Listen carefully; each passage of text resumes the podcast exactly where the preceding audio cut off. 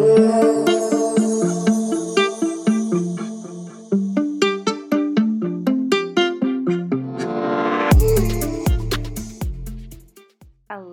and welcome to the Elemental Entrepreneurship Podcast, where we discuss the earth, air, fire, water, and spirit elements of building a thriving, successful, creative business and life.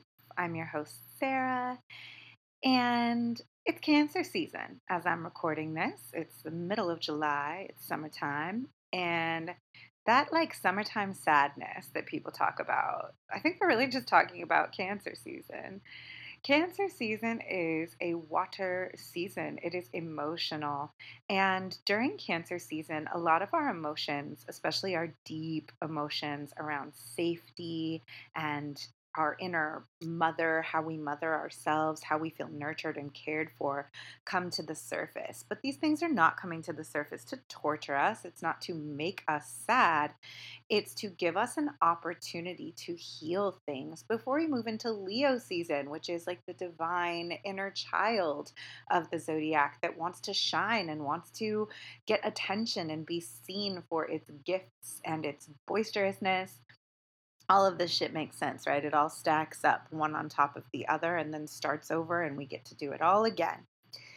So, in this Cancer season, I'm thinking a lot about attachment attachment theory, attachment trauma, attachment wounds.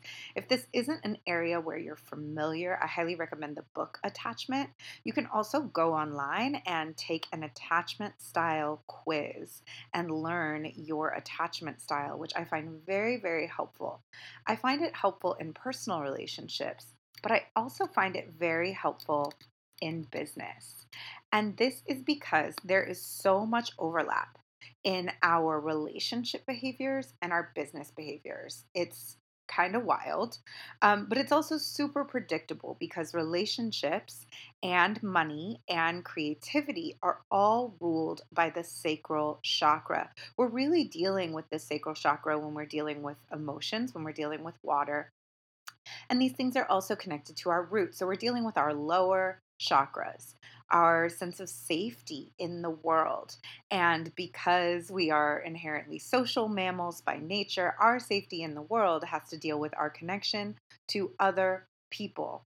Uh, bummer, right? Like other people, it's whack. Like they're so unpredictable. I cannot control them. They don't human the way I want them to human. Constantly disappointing to be, uh, you know, trapped in a body that is so dependent on other people acting right because sometimes other people don't act right, and it's real hard. so I just want to, to say, I know that's real hard. Um, and then the other thing about our safety in this current um, version of our simulation is that uh, it depends on money, and money is ruled by the sacral chakra. Money and relationships go hand in hand because in the most uh, basic physical manifestation on it, we do need other people to hand it to us, right? So in business, uh, there's a there's an exchange happening. We could just barter. I could be like, I'm going to teach you how to build a fence and you're going to give me a chicken, but we ruined everything and we made this paper money. And we're like, I'm going to teach you how to build this fence and you have to give me this paper for it. And I'm going to take the paper to the store, right? So we are relying on this exchange of goods and services for paper uh, with other humans. And so all of these things get all tangled up our relationship with people, our relationship with money, our relationship with how we feel safe um, in the world and with people, and with our ability to provide for ourselves and meet our basic needs. All these things get all tangled up. So, the things that show up for us in relationships show up for us in business. And I don't see it talked about enough. If you've been around for a while, you've heard other episodes on the pod where we've talked about um, attachment, where we've talked about the sacral chakra, where we've talked about relationships. If you're new here, this is going to be a fun one. So I'm just gonna I'm gonna talk about some shit. Um, I'm going to start with the idea that relationships are a mirror. You've probably heard that saying. Relationships are a mirror. And what that means is that being close to people reveals us to ourselves. Um, when we're single, we're fine. we're not triggered. We're doing okay. And then we get close to someone else, and suddenly our hurt, our insecurities, our trust issues, our anxieties, suddenly they're all there. Why weren't they there when we were by ourselves? Well, they were. But when we care about a relationship and we don't want to lose it, suddenly now we have fears involved, right? I am afraid that this person is going to leave. The more I care about them, the more my heart is on the line, the more dangerous it is. I could get hurt. And um, so my inner system wants to like pop up and try to prevent that pain from happening in all kinds of different ways, depending on who or how we are. But we are trying to avoid pain. We're trying to avoid rejection. We're trying to avoid loss. We're trying to avoid abandonment. And so now it's so much easier for us to be triggered, for our insecurities to be highlighted that's when our triggers show up when we really care about something. Um, it takes having something to lose for those issues to be illuminated. And so just like in a relationship, you can imagine like you get into a relationship and you start to really fall for the person, you start to really care about them, and then all of a sudden, like all of these fears swim up to the surface and you're hyper analyzing their behavior and you're thinking about everything they're doing, or you know, you're going the other way and you're like, I don't want to spend that much time with someone, I want to slow down the process of getting close because I feel afraid, or you probably don't even consciously think that you feel afraid, you probably do this on a very subconscious and fast level at this point. Um, and if the relationship progresses, there's one of two ways it can go. You can essentially blame the other person and be like, they trigger me, they make me insecure, they make me upset. And uh, I want to say right now, I'm not talking about abusive or manipulative relationships. I'm assuming this is a pretty healthy relationship with a pretty healthy person who's just showing up in your world kind and well intentioned and like wanting to hang out with you. And this is your stuff. Um, now they have their stuff. And also, this mirror is about like they're experiencing their triggers and their stuff, and you're experiencing your triggers and your stuff. And there's a lot on the line and your issues around worth and worthiness and what's possible for you all come up to the surface and all your shadows are there. That's why relationships are a mirror. Now you can really see yourself. I also think of this as like you can be hanging out in your house and you feel like your house is pretty clean. But the second that somebody who you really like and respect hits you and they're like, hey, I'm going to stop by, you might look around and be like, oh my gosh, this is actually kind of a mess and jump up and start tidying things because thinking about how things look through someone else's eyes, how things appear to others, causes us to interact with them differently than we do when we're alone. That's what Uh, relationships are a mirror means. We are being revealed to ourselves in a deeper way. And if we don't like what we see, we can either choose to address it internally or externally. If we choose to address it externally, we break up with the person. We ditch the relationship and we say, I'm not dealing with this. This must be you. I didn't feel like this when you weren't here, and now I do, so I'm out.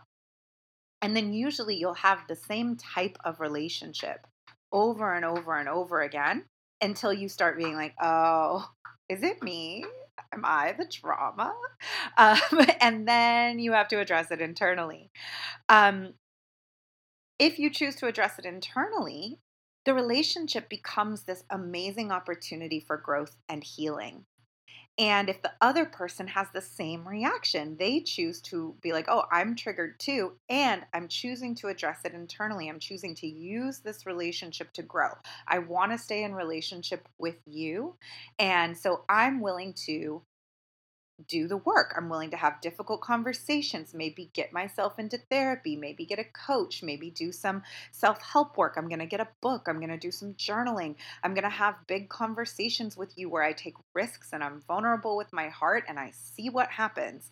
And if we both do that, we grow together in love. The relationship deepens, the trust deepens, and we start to heal and we start to build more safety and more trust with the other person. That's if we choose to do that, right? And and we have a healthy relationship where both partners are choosing to do that. If it is a healthy relationship and both partners keep choosing to do that, you could potentially keep rocking in this relationship for a very long time. Doesn't mean hard things are never going to happen, right? It's not like, oh, if I love this person, we'll never have a hard day. That's not true. We're going to keep having challenging times with this person and how we choose to show up to those hard times and show up to ourselves when we are triggered is the determining factor of success and longevity in a relationship. Hey, guess what? Your business is just like that.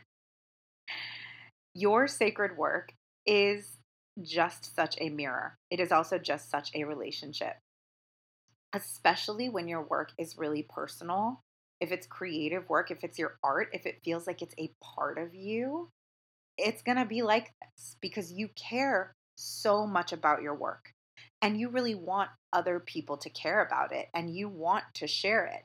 You want to make it your livelihood and your life and if it feels like it's a part of you, other people rejecting it, other people not liking it, other people judging it, other people criticizing it can feel very, very personal.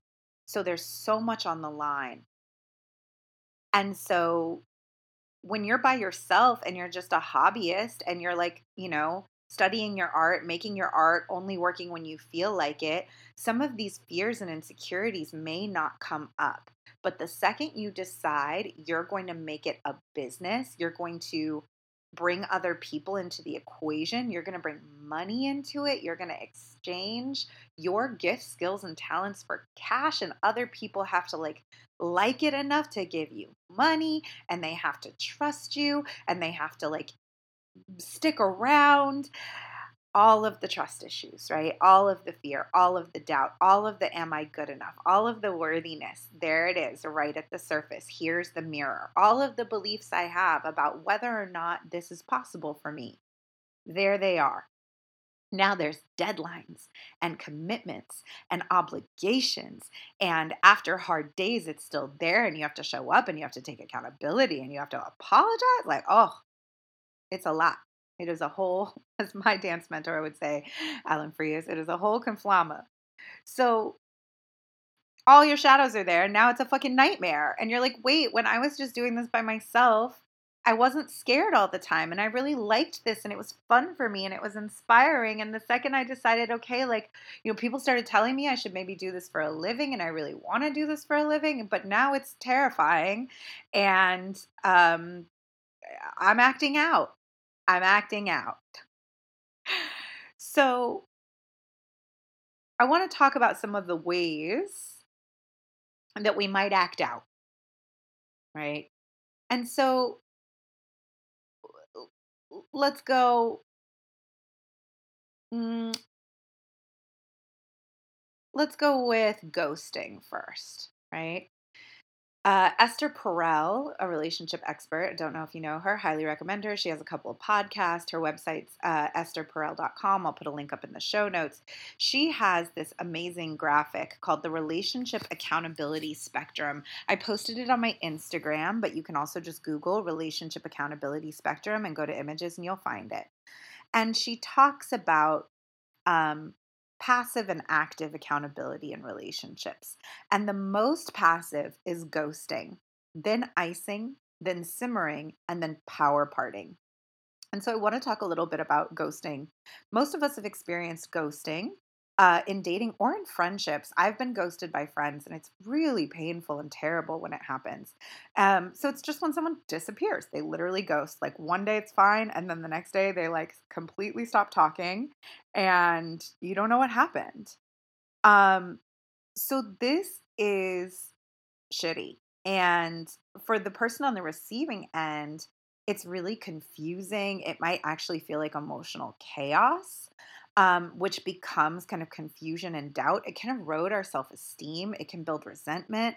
It can be years later, and you still find yourself thinking about that person in the situation and wondering what happened. Um, sidebar i like to think that people died. I know that that sounds mean but if i'm dating someone and like we're we're not really integrated in each other's lives and suddenly they just disappear i'm like oh my gosh they must have gotten in a horrific car accident. They didn't disappear on me. I'm so sad for them and i like wish them well and i pray for their family that might be morbid. But we also don't know. And I, it feels better to me to assume that there was a terrible emergency. Like maybe they were in witness protection and they got relocated. Maybe it has nothing to do with me. That just makes me feel better about myself. Um, so there you go. That's helpful for you. Um, Otherwise, it can be years later and you can still be thinking about like what happened and why did that person do that to me and what did I do that made them do that or or you're like angry at them years later. Pause for coffee. Um okay. So the next thing on the scale is icing. And icing is when you come up with a lot of excuses not to see someone, you're kind of just keeping that person on ice. So you make plans, but then you're too busy and you're like, oh, you know, everything's so crazy right now and I really have to stay focused on my work, but I do want to see you. So they're they're keeping you on the hook. They want you to be there for them if they change their mind. And so it it creates a lot of anxiety when people do that to us. Like, because especially if you are a little bit more on the anxious attachment spectrum, and this icing person might be a little bit more on the avoidant attachment spectrum, they're kind of keeping you at a distance, and that triggers all of your desire to get close to them and to figure out a way to close that gap. You want to rush in and fill that gap. And they're giving you just enough to keep you on the hook, but not enough to make you feel safe, not enough to make you feel good. And sometimes they know know that they're doing it and they know that you're too weak to end it. They know that you won't break up with them. And so they just want to keep you on the hook so that they can do whatever they want. And that's really shitty. Um, I used to find myself in a lot of situations like that where I would like let people show up when they showed up and come around when they came around, and I'd act like I was cool with it, but actually it made me very anxious. Uh, and then I blamed myself for being anxious about it. And that was part of how I let them keep showing up. I was like, oh, like I'm being too needy um, because I want security. So that if that's you, um, you may find yourself in a position where you're frequently a little bit more on the anxious side, um, allowing access to you by people who are more on the avoidant side. And again, like there's nothing wrong with either of these. Well, let me rephrase that. Is there something wrong? Well, it's not optimal. Neither of these attachment styles are optimal. Um, but the avoidant person is hurting too. They're they just deal with their pain differently than the anxious. So when you're on the anxious side, you tend to feel like avoidant people are just dicks, but um, they're actually scared most of the time.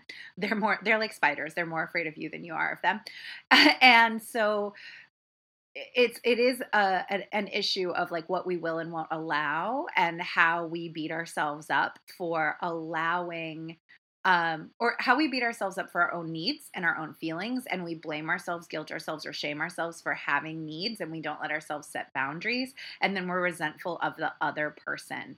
So icing is like a really fast path to resentment but uh, part of us you know healing our anxiousness my friends, is just saying no.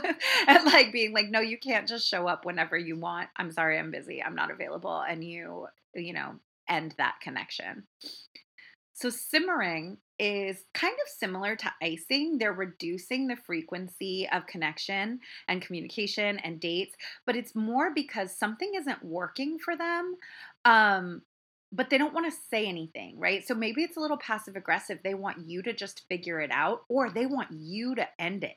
And so they feel like if they keep bailing on you, maybe eventually you'll you'll figure out that the end is coming and you'll call it so that they don't have to. Um or that you'll just like magically figure it out and fix it on your own.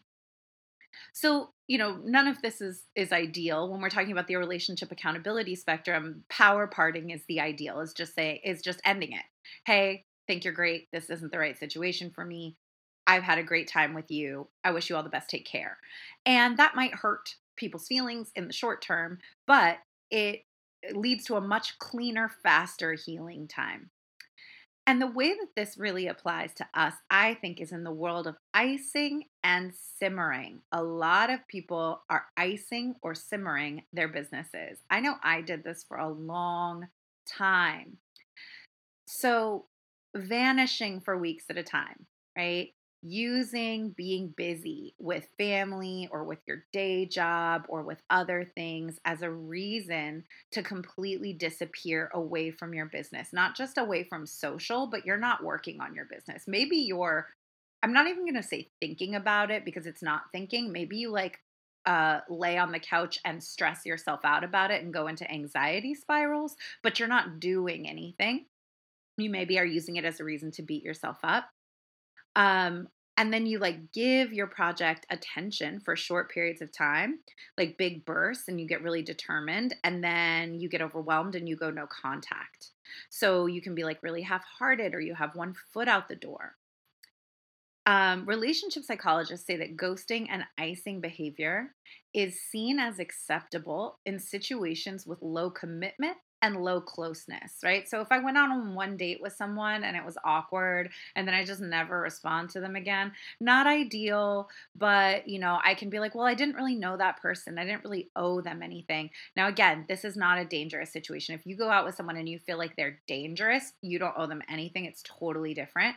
Um, but if it's like, oh, it's just kind of meh, like uh, the grown up thing to do is be like, hey, thank you so much. I had a nice time, but this is not for me. So that's that's a that's when it, that's when it's considered acceptable. Situations where there's low commitment and low closeness.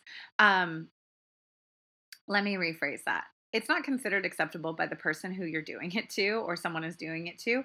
It's considered justifiable by the person doing the ghosting or the icing. They're like, well, I don't really know you that well. So, like, I don't owe you anything, right? That's the thought process around it. So, if ghosting and icing is something we do in situations with low commitment and low closeness, but we're ghosting and icing our business, ooh, so like we might want to think that we are committed to our dream. But what does your behavior say? Does your behavior say you're not actually committed? That you have low commitment or low closeness to your business? A lot of people ghost or ice because they're overwhelmed um, or they're scared or they have unspoken needs or desires or because they do not have the emotional tools to have a difficult conversation when we're committed and we feel close to someone, we might still feel big, scary feelings, but we're like, no, I'm going to pull up my big kid pants and I'm going to do what I need to do to stay in this relationship. Back to the idea of resourcing ourselves. Like, we might need a couples therapist for this conversation. I might need to get myself into therapy. I might need to do some work on my attachment wounds to stay in this relationship without blowing it up. Um, but when we don't feel committed or that we have like a lot of intimacy, it's easier to justify being indirect and being inconsistent.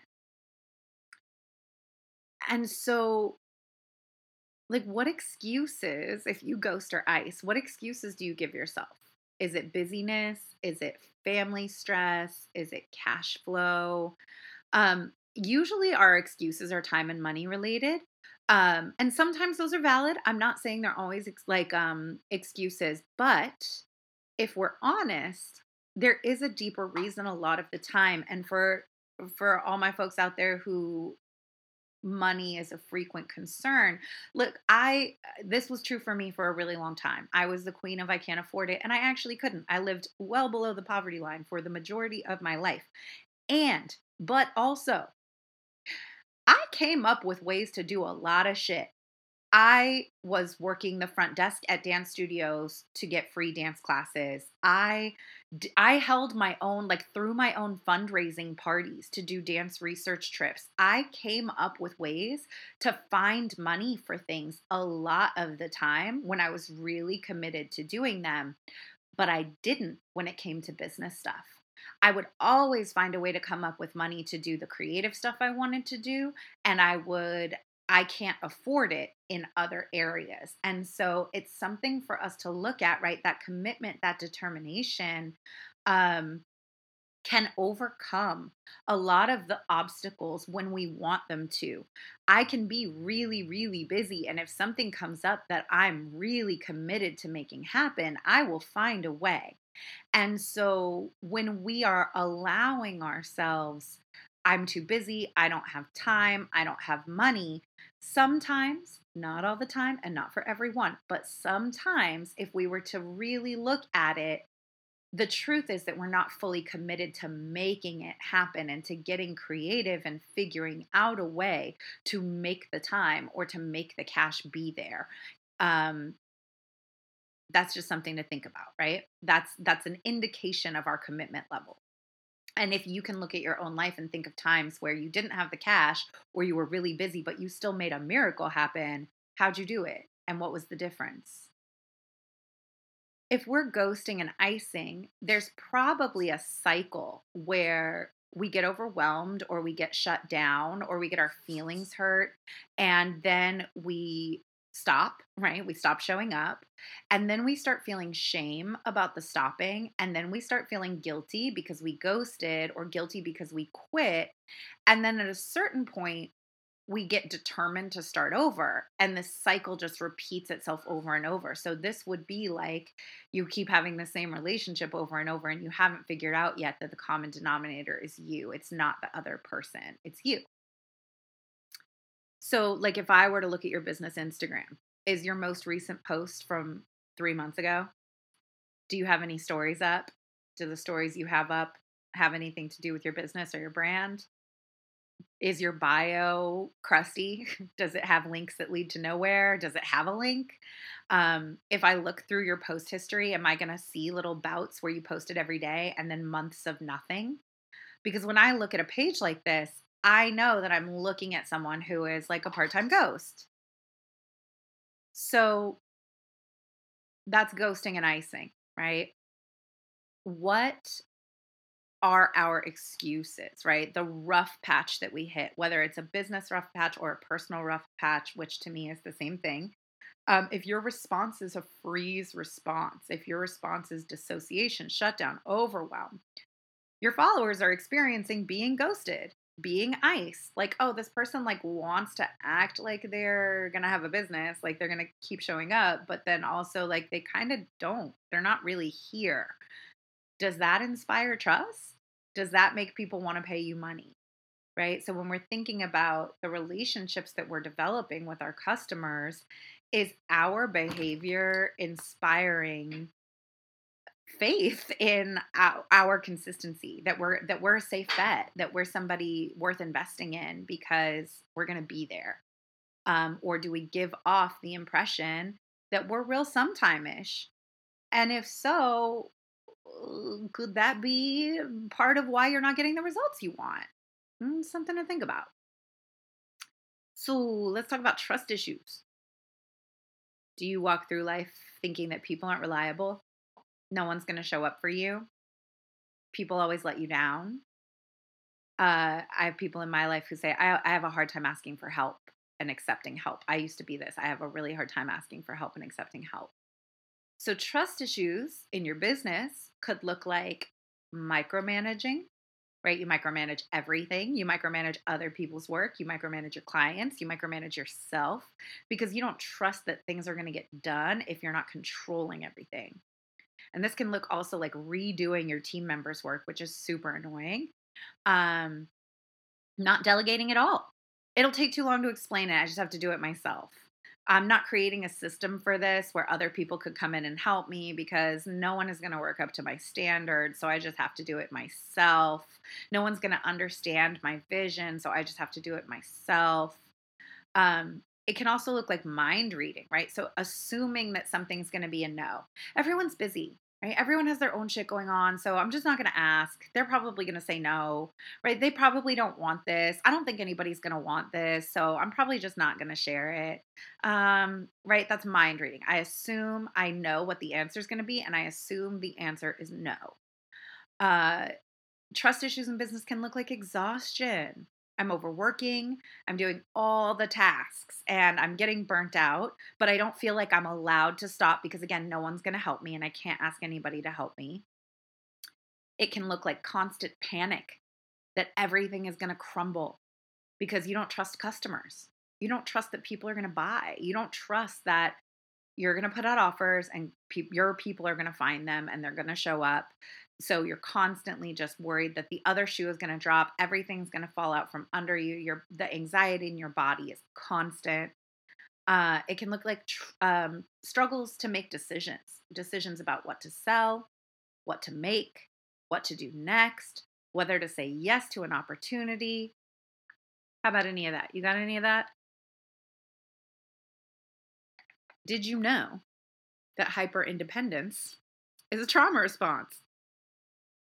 So there might be a lot of reasons that we've learned that it is not safe to rely on other people.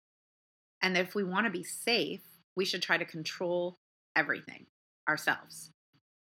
And you might be able to make a little bit of headway like this for a little while. But business is about relationships. Business is relationships.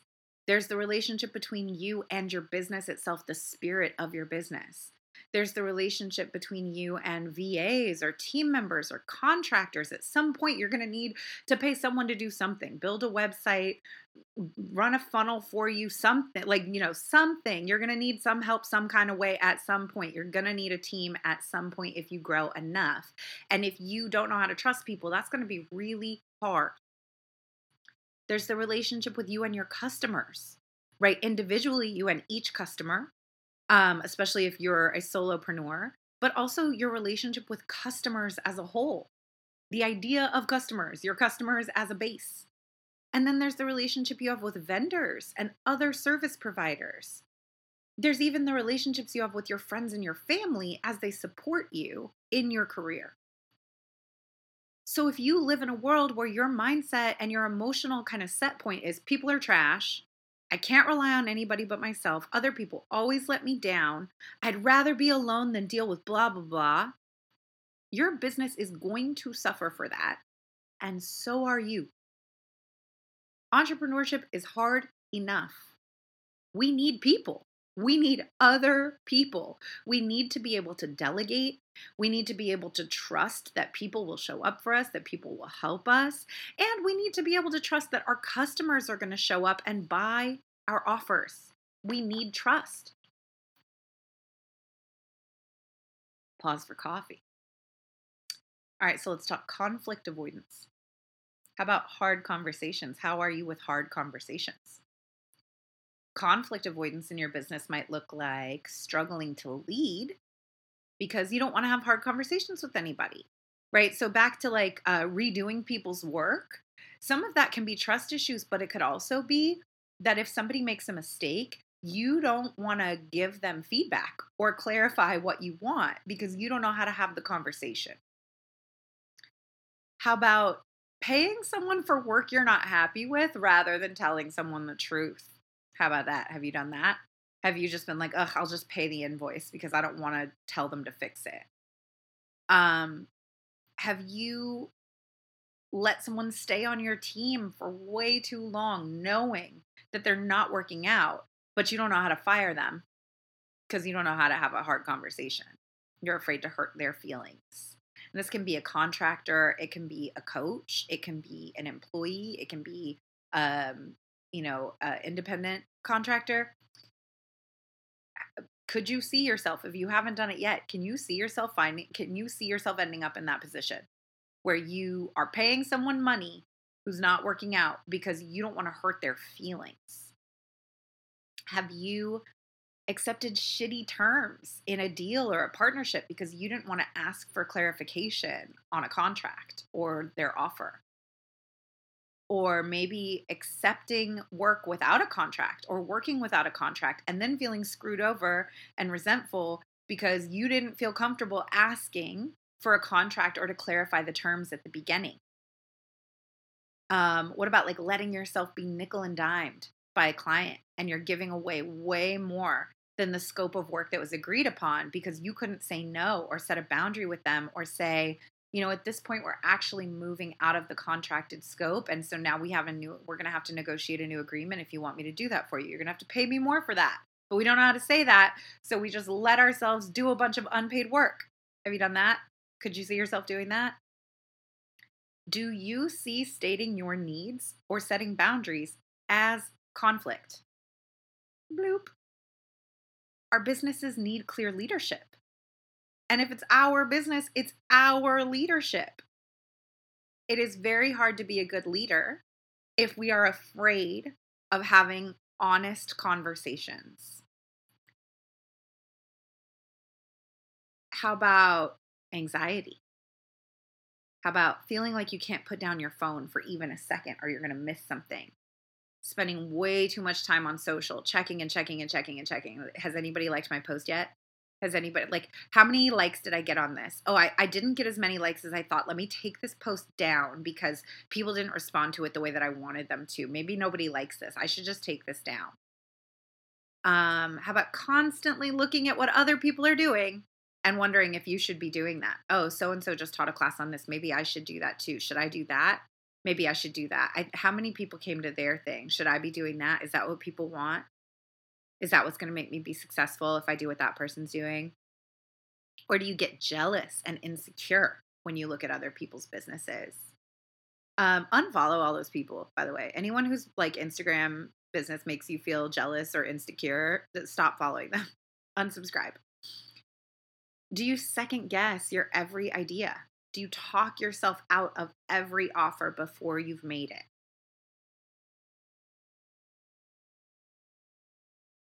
Are you a mix of all these different issues at different times? I want you to think about this.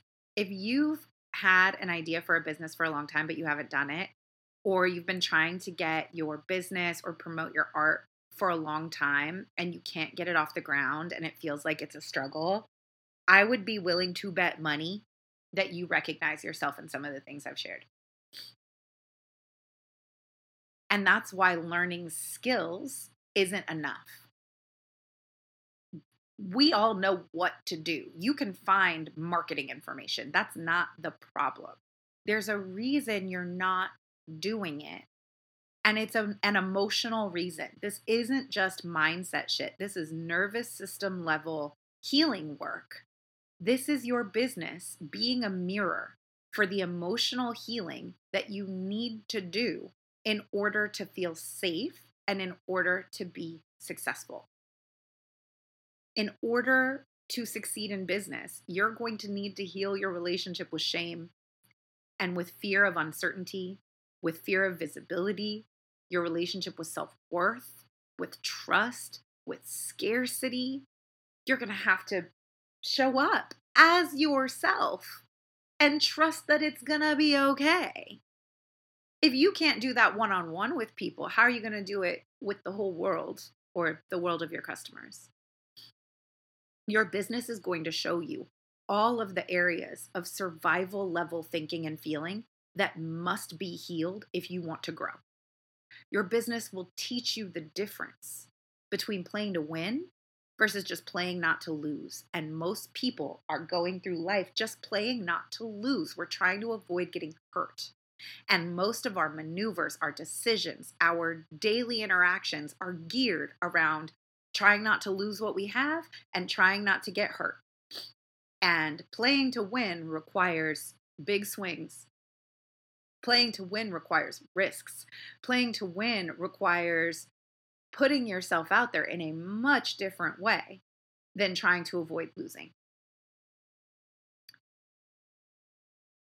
So we can decide that, like, this is just not for us and we want to quit. And again, with power parting, that's a valid thing to do. It is okay to say, I actually don't want to make this a business. I'm happy just being a hobbyist and having a job. This shit is not for everybody. And that is all right. It maybe shouldn't be for everybody.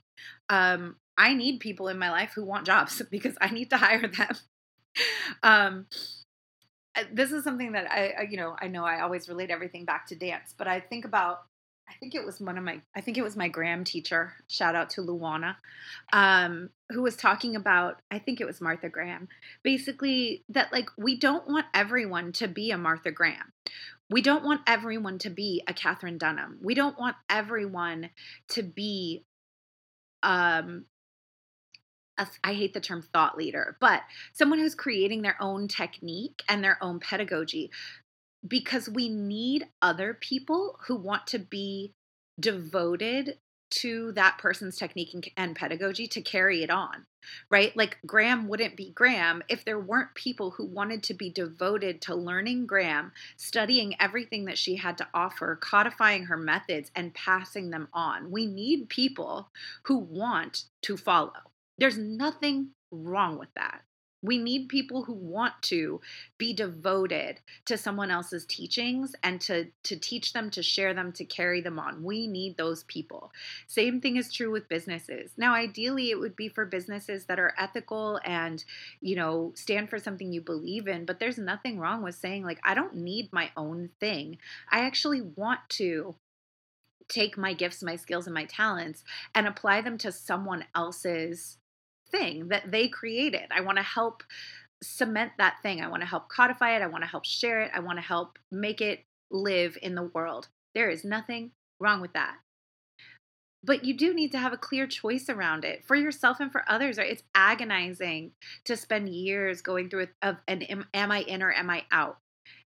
To keep ourselves in drama right? That is that that simmering that icing is drama. It's keeping ourselves in drama. It's okay to power part with the career. I did this with dance right? I'm still a dancer. I'm still a professional dancer. I'm still a professional choreographer.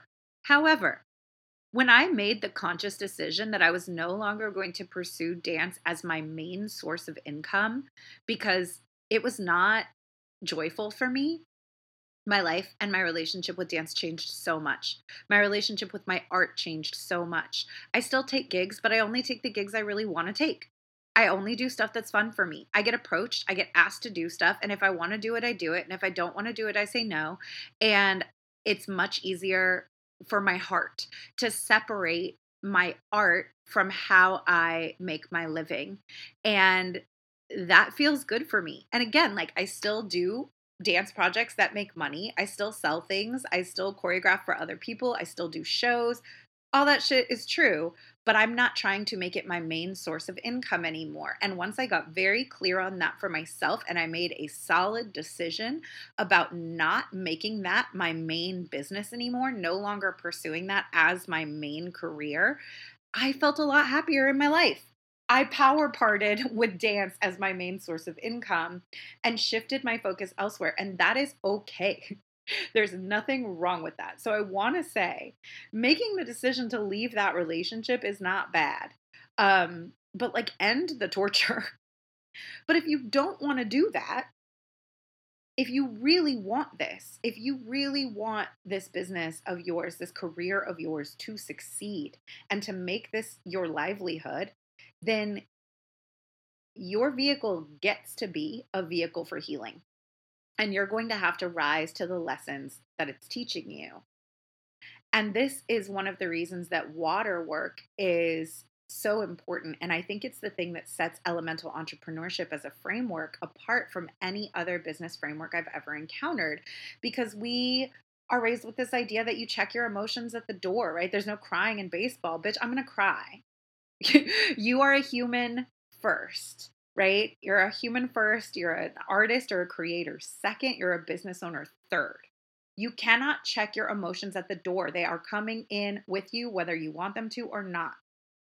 So now that they are here sitting across from you, staring you in the face, you have to get real honest about what you see and what you're going to do about it. If your business was a person, what kind of partner are you being to it? Are you fully committed to this relationship?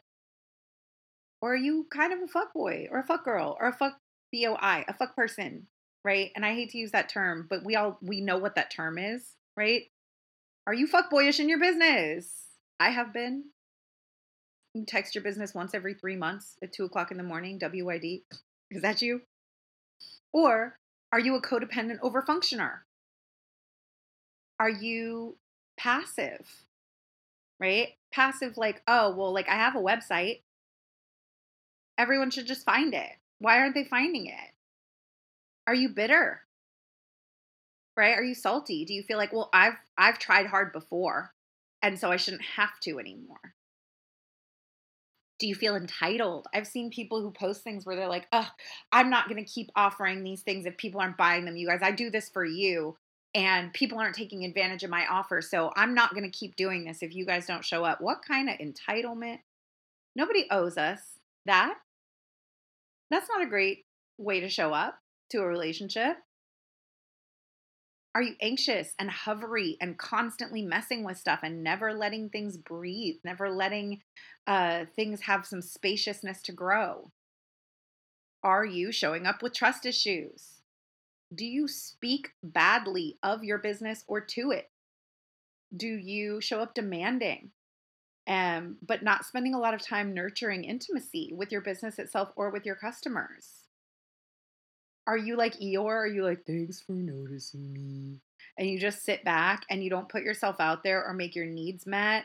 And you're just kind of hoping your customers are going to read your mind, right? You're like vague. You're not really clear with your offers. Your IG bio doesn't have a link in it at all. And like people have to DM you and you're just hoping people are going to figure it out. Are you unclear because you're afraid that you're not allowed to want what you really want or say what you really want to say or do what you really want to do? Are you holding back because you're afraid of rejection? Do you have a wall up? Do you want people to prove to you that it's safe before you're going to open up, right? You're like, a lot of people have this, and I think I had it for a long time. I want to know that you like me before I share anything. I want you to make me feel safe before I, I want proof, right? I want proof that I'm going to be successful before I invest anything in this. I'm not going to invest in business coaching because I don't know whether or not I'm going to make money. Backwards. We know we're going to make money when we start investing in learning the things that we need to be successful. We create the conditions for success. But if we're like, oh, I want proof that I'm going to be successful before I do the things it takes to be successful, doesn't make sense. Do you try to people please your way through your business? Constantly second guessing yourself trying to morph into what you think other people want so that they'll like you or that they'll like your business? Do you constantly minimize and devalue your own needs and your own boundaries? Are you willing to drop your prices or waive fees or negate the terms of contracts or do anything just to get people to work with you? please like me. Please, please, please, please like me. I'm worried so much about whether or not they'll like you that you're not thinking about whether or not you'll like them, that whether or not you're going to like the experience. So you're going to end up feeling resentful and feeling used and feeling bitter about your business and not wanting to do it because you're afraid you're going to burn yourself out. Little hint if you do it in romantic relationships, you probably do it in business. We need to be resourced. We need to build the emotional resources to lead, to lead ourselves and to lead our business from a place of clarity and strength and security in who we are and what we do. So, I want to say again if you're doing this stuff, there's a reason that you're doing it. And it is not just a mindset reason. This is nervous system level shit. This is attachment wounding showing up in our business.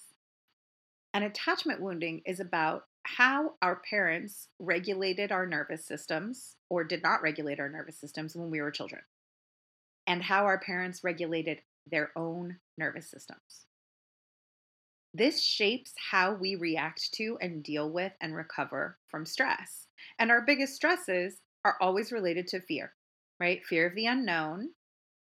And a lot of our fear of the unknown is what I would call fear of crap criticism, rejection, abandonment, punishment. This is what we go really deep into in water module and elemental entrepreneurship.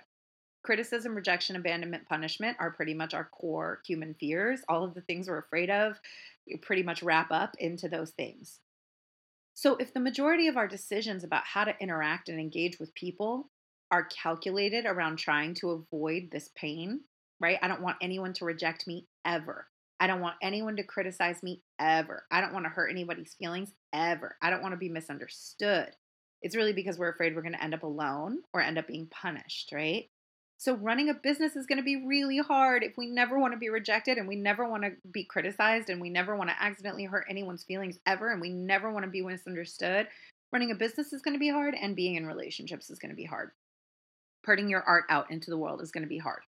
Everything's going to be hard if the majority of our decisions about how we relate with the world are calculated maneuvers to try to avoid pain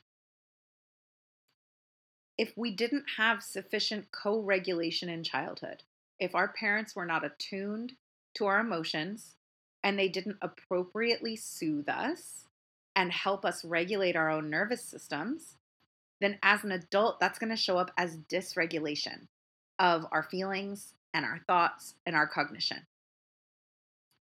Um, there will literally be less integration between the left and right sides of the brain, between the thinking brain and the survival brain, and between the brain and the body. In other words, a lot of pretty mundane situations will send us into panic and survival mode. And it's when we're in survival mode that we do these behaviors this ghosting, this icing, this overfunctioning. It's all because we're panicked.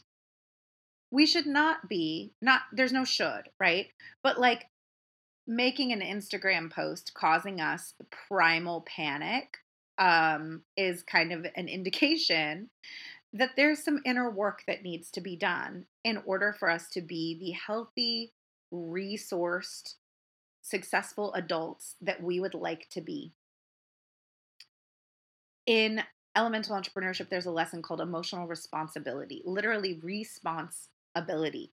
Responsibility is the number one skill that CEOs need to cultivate the ability to respond the ability to respond to stress, the ability to respond to changes in the market, the ability to respond to a fluctuating economy, the ability to respond to the shifting of trends, the ability to respond to Instagram unrolling a bunch of new features, the ability to respond to a client in crisis, the ability to respond when a team member isn't working out.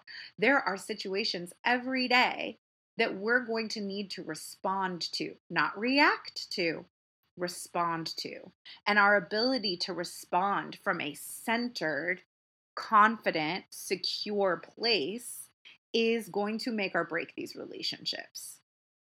And this is the shit that we want to be addressing.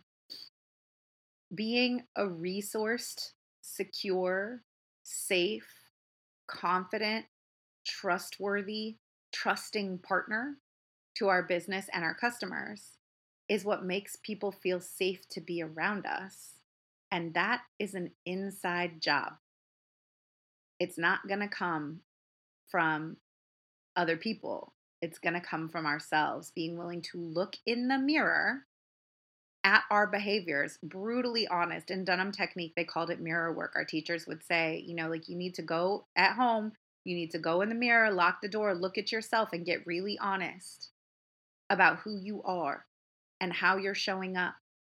And you need to make the adjustments necessary to come back on, onto the floor tomorrow different. What are you going to do?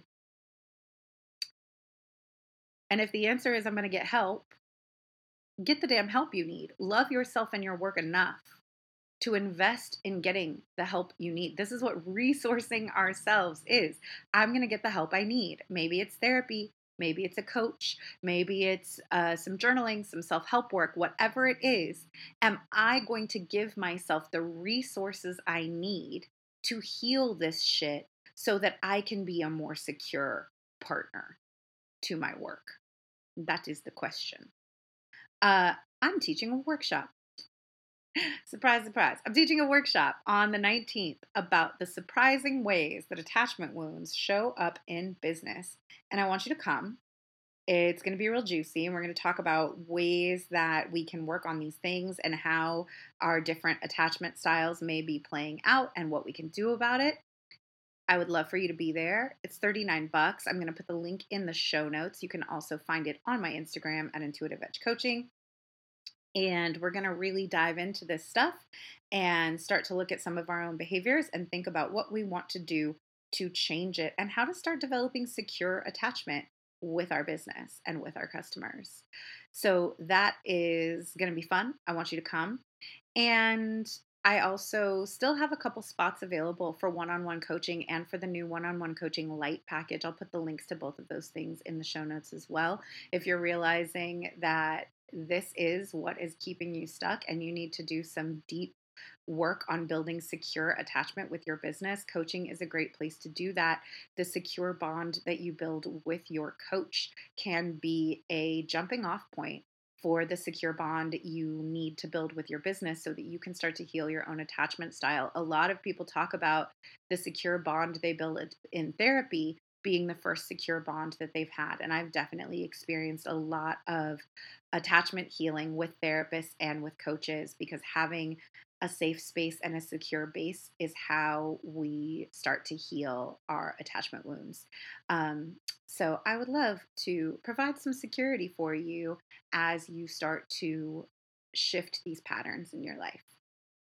All right, that's uh, my ramble for today. I hope that this was helpful for you. I hope that if it felt uh, accurate, that you are excited to dive into what this is revealing um, because it is a pathway to, toward growth. It is a pathway toward healing, and you are capable of healing. There's nothing wrong with you. You are not broken. All of this stuff is healable, is figure outable, is a platform for the next stage of your development as long as you're willing to step up to it. And uh, I think you are. I think everyone who listens to this podcast is uh, a strong, capable individual. So cheers to us doing the work forever and ever. Amen. Uh, have a beautiful day. That's our episode for today. Thank you, as always, for being here and for listening to the podcast. I know there are so many things that you could be doing with your time, so many things you could be listening to. It is an honor that you choose to be here. Connect with me on Instagram at Intuitive Edge Coaching or join my Facebook group, Unstuck Group, to suggest topics or people that you'd like to hear me interview on this show. Have a great day.